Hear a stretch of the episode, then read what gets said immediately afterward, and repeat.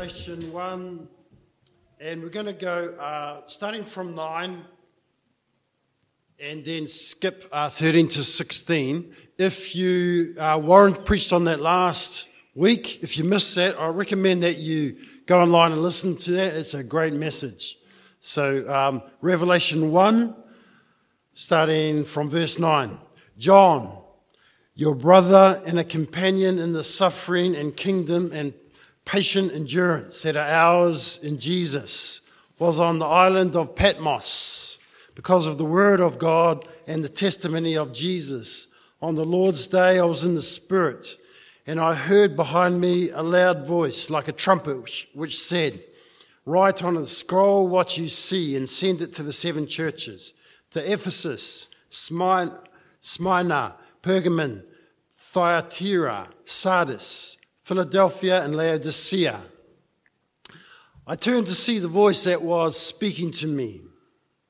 And when I turned, I saw seven golden lampstands. And among the lampstands was someone like a son of man. Then down to 17. When I saw him, I fell at his feet as though dead. Then he placed his right hand on me and said, Do not be afraid. I am the first and the last. I am the living one. I was dead, and now look, I am alive forever and ever, and I hold the keys of death and Hades. Write therefore what you have seen, what is now, what will take place later. The mystery of the seven stars that you saw on my right hand and of the seven golden lampstands is this. The seven stars are the angels of the seven churches, and the seven lampstands are the seven churches. So let's just set the scene. John the Apostle, most likely the disciple, the gospel says that Jesus loved, the writer of the Gospel of John and the three letters of John. Uh, as an old man, had been imprisoned on the island of Patmos, 60 kilometers off the coast of Turkey, close to Ephesus. And on Sunday, on the Lord's Day, and we know uh, by the middle of the second century, the believers were worshipping on Sunday, at least by the middle of the second century, probably even by, by now, by the end of uh, the first century or start of the, the second century. And so it says on the Lord's day. Why is that? Because that was the day that Jesus rose from the dead. And that became so important to them. And at first they, they worshipped on, on Saturday, on the Sabbath. Um, they'd come out of Judaism. But as time went on, it was the resurrection. That was, that was the day.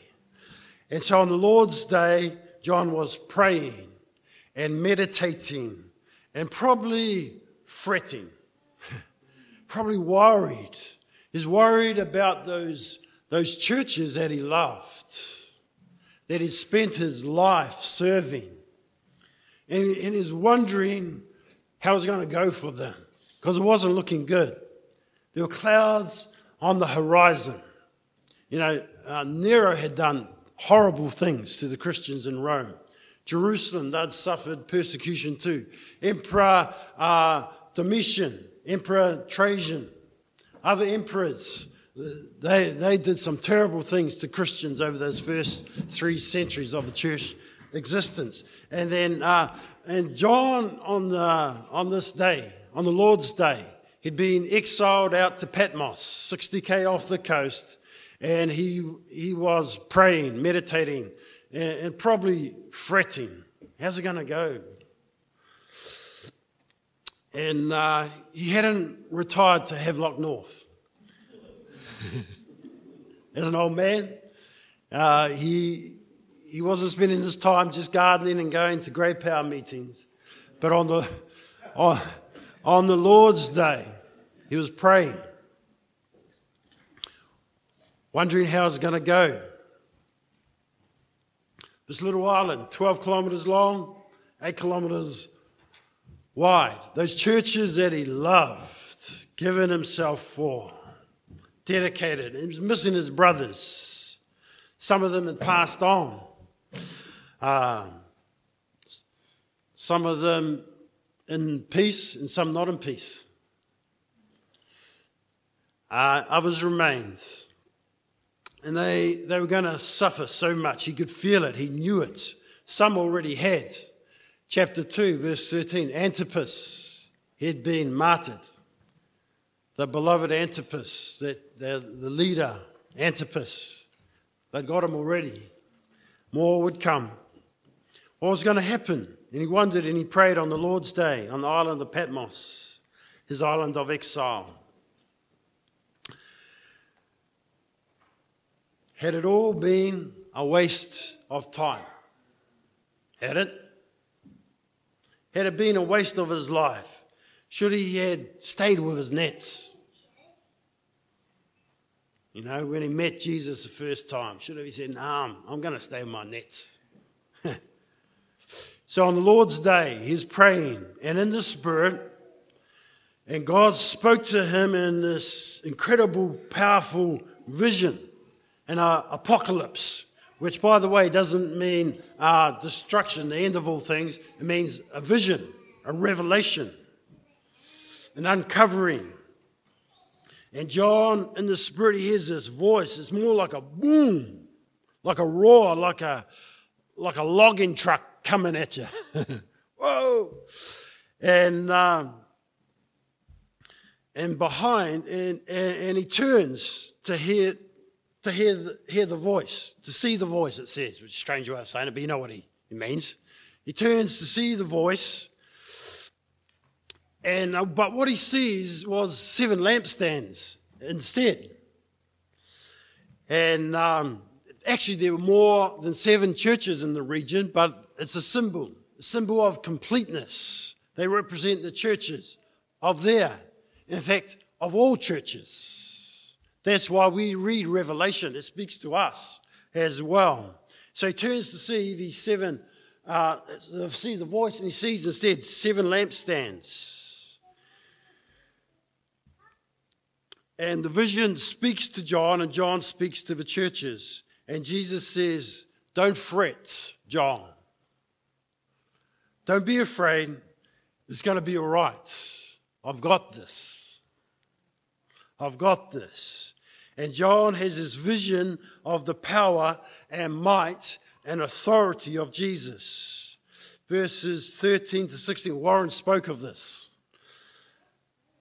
This, this who Jesus is, full of majesty and authority and power.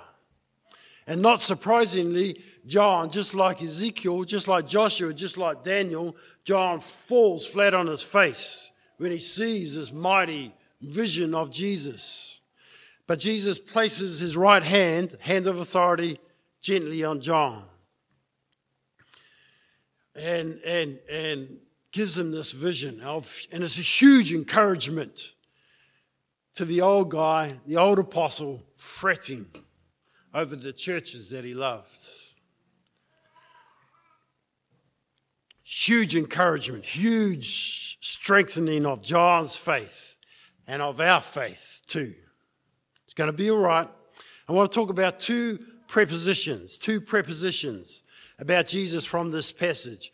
A preposition is a, is a word that governs you, uh, normally precedes a noun, and it helps express that relationship to a noun. Don't want this to be an English lesson, but um, preposition like uh, as uh, the man on the platform.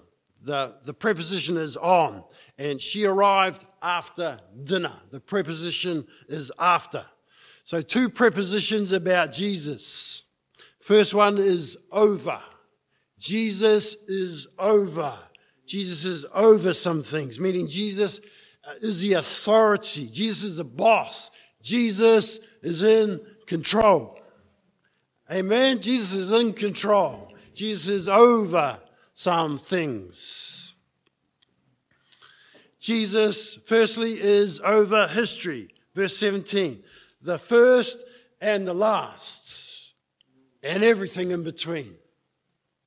The first and the last. Verse 8 says something similar. The Alpha and the Omega, the very first and the very last letter of the Greek alphabet and everything in between. Verse 5 He is the ruler of the kings of the earth. The rulers thought they, they were in charge of, of the faith, but actually, Jesus is in charge of the kings of the earth. He's over. He's over our prime minister, our government. Jesus is over. He's over. He's in control. He is the boss. Jesus, secondly, is over the now, the present. Verse 19. Write therefore what is now and what will take place later. Ngā mea o nei me ngā mea puta mai a nei. The things now and the things that will take place. Jesus is over that too. Don't be fretting over the now, John. Don't be fretting over the now, church. Jesus is over it. He's all over it. There's a famous story uh, in Pilkinton folklore. My elder brother in uh, uh, working bee at the church as a preschooler, and he somehow climbed right up the ladder. And one of the little old ladies saying, "Oh, that's dangerous! You have to come down off the ladder." And he, his reply was, "It's all right. My daddy's up there." it's all right. Our daddy's up there, even now, even in the future. Jesus is over the future, the things to come, the unseen things. We, we don't actually know what the future holds, but we do know who holds the future. There's a story of a man, of a policeman called Bob Vernon. Bob Vernon. And he was a plainclothes police, uh, policeman working in LA. Uh, him and his partner. And they got a call out for a, a brutal robbery. And they tracked, uh, tracked him down, this guy, to a motel. They go to the office and they describe him and they say, Do you have one of your guests uh, that fits this description? And they say, Yes, well, actually, we have two. Uh, we have a guy in room number two and a guy in room number 38. So Bob and his partner, they say, Well, let's, let's uh, hit number two first. So they go up to number, they go to number two, and the door's open, and there he is. So they go in, uh, his back's turned, and go in, pulls his um, uh, gun from his holster, Magnum 357, and says, Bob says, police officer, freeze. The guy in the kitchen actually doesn't freeze. He goes down, and, they, and Bob can see as he's, um, he's turning around and he's coming back, he's reached down grabs something, he's coming back towards him. His hand is on the trigger. His partner has a slightly different angle and he says, Bob, don't shoot. what had actually happened was uh, the guy was peeling a potato at the sink. And when um, he hears police officer, he turns around, guy with a gun, he loses control of potato. And some reason, he goes after the potato. it doesn't freeze. His partner is, sees it from a slightly different angle, and he sees that. See, but Bob had to trust the angle that his partner was seeing it from. And we have to trust our God from the angle that he's seen it from. That even the now, that God has an angle that we don't have.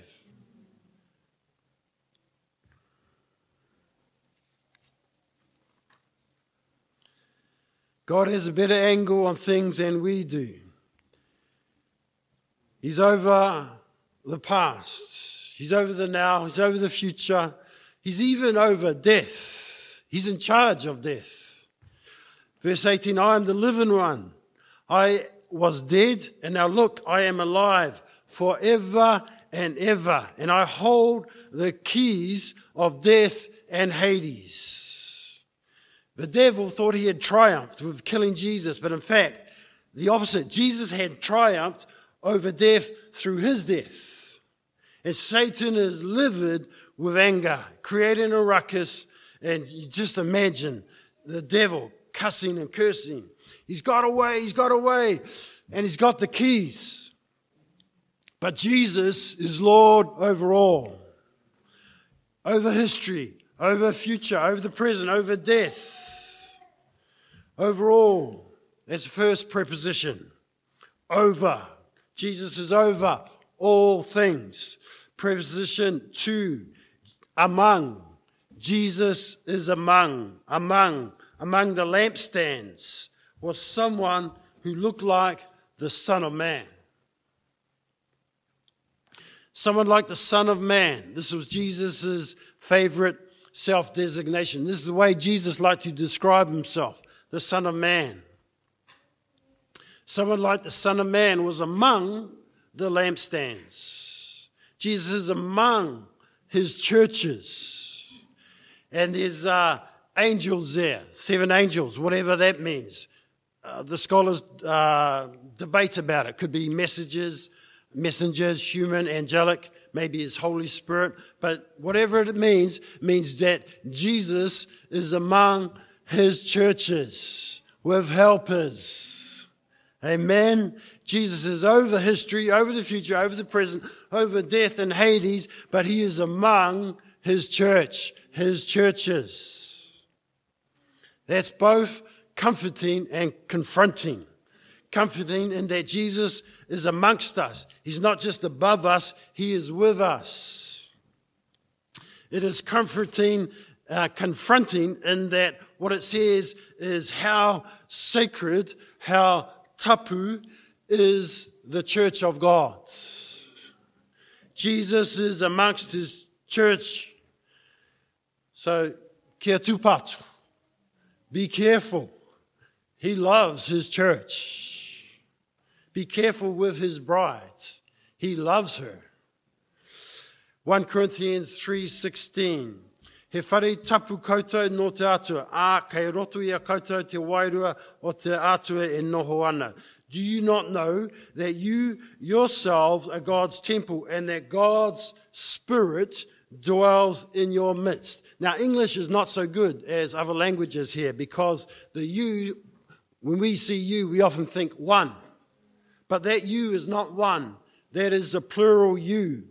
Ko koutou, you.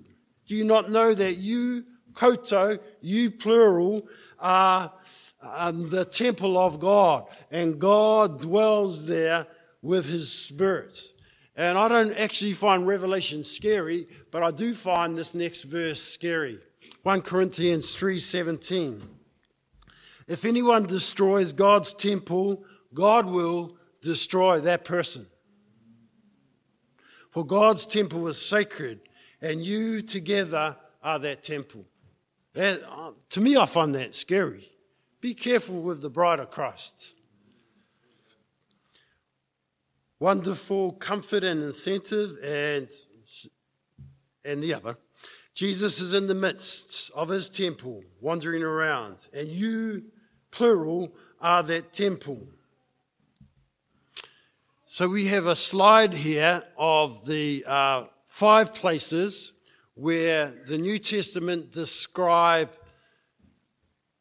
us as a temple of the Holy Spirit. You know, back in the Old Testament, there was a physical temple. And in the New Testament, the temple was described in, in another way that we are the temple of the Holy Spirit. But four out of the five occasions, the you is the plural you, the, the koutou. 1 Corinthians 3.16. 1 Peter 2, verses 4 and 5. Take a picture of that if you want. Uh, Ephesians 2, verse 22. 2 Corinthians 6, 16. For instance, says, For we are the temple of the living God, and God has said, I will live with them, I will walk among them. And the, here's the one example of the singular, 1 Corinthians 6:19, where you are temple of the Holy Spirit, so don't be sexually immoral. So four out of that, four out of five, that's that's eighty percent. The you is plural, right? But guess what we do? We mostly concentrate on the you singular. You know why that is? Because we are influenced by the culture of our age. We individualize everything. But if we're biblical people, it's mostly about you, plural, in terms of the Holy Spirit. Mostly it is. Jesus is mighty and powerful. He's in command. He's over history. He's over history. He's over the now. He's over the future. He's even over death and Hades. And He is amongst us. Oh, you know, one thing I wish is sometimes I wish you could see from my angle and Courtney's angle that actually you can see the Holy Spirit working on people, eh? And, and it's amazing. Um, and sometimes we don't see it, but He is. He is. He is. Uh, at the end of time, every knee will bow and every tongue will confess that Jesus Christ is Lord. And some will do it with great joy and excitement, but others will not because they don't know Him. But you have that opportunity today if you want to say yes to Jesus. If you don't know him, if you have not said yes to him, or if you walked away, you need to say yes again to the one who's over everything and the one who is amongst us. We worship him because he is over all. We love him because he's amongst us and he walks with us. Amen. Yeah, let's pray. Mm. Yeah. Thank you, mighty God. Thank you, mighty God. Thank you for your word. We thank you for Jesus, part of the three part of God, the Trinity, and that you are overall. And even in scary times, we're wondering how it's going to go. That you, you've got it. You've got it.